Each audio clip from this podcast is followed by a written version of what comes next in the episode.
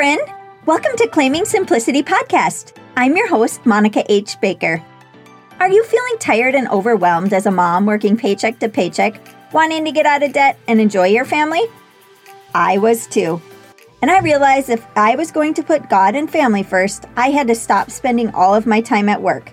So I created a simplified life plan that allowed me to get out of debt, scale back my career, and still be able to live fruitfully. But with more purpose and time than ever before, and I never looked back. Inside this podcast, you will learn how to simplify your home and finances, learn simple routines, personal development, and connect your faith. I'm so grateful you're here. If you're ready to create a simplified life that you dreamed of, you are in the right place. Welcome back! What a whirlwind of a week! We had such a wonderful time at family camp, but I'm always excited to get back home to see the animals, the garden, and back into a little more of a routine. We also had a new grandson born on July 1st, so that was super exciting as well. He is perfect in every way and has a ton of dark hair. It was so much fun to have the other three grandkids with us this week, too. They had a blast, but I think we were all wore out from the later than normal evenings and being away from our own beds. I think camping without electronics is some of the best quality time. Lots of memories made with family and friends, and we can't wait to do it again next year.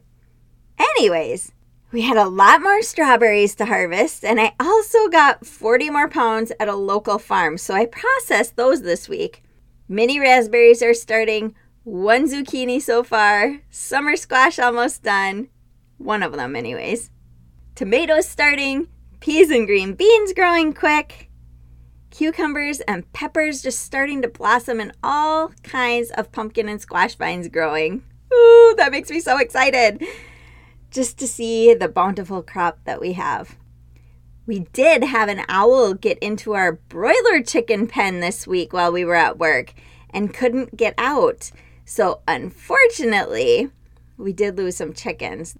My daughter had to get into the pen with the owl and got a fishing net around it and got it out of the pen without any injury, praise God.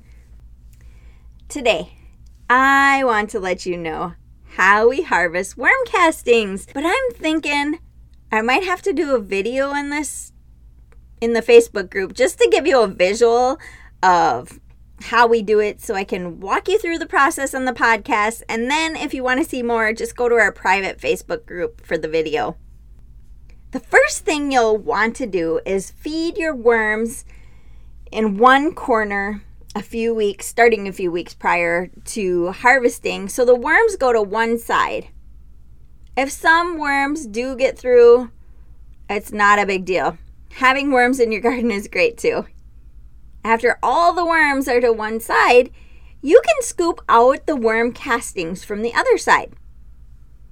If you want to scoop them and put them into a pail and don't have a screen, you can just remove any lumps or chunks you may have and just put it back into the bin.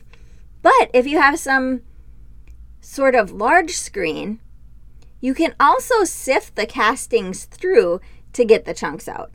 So either way works.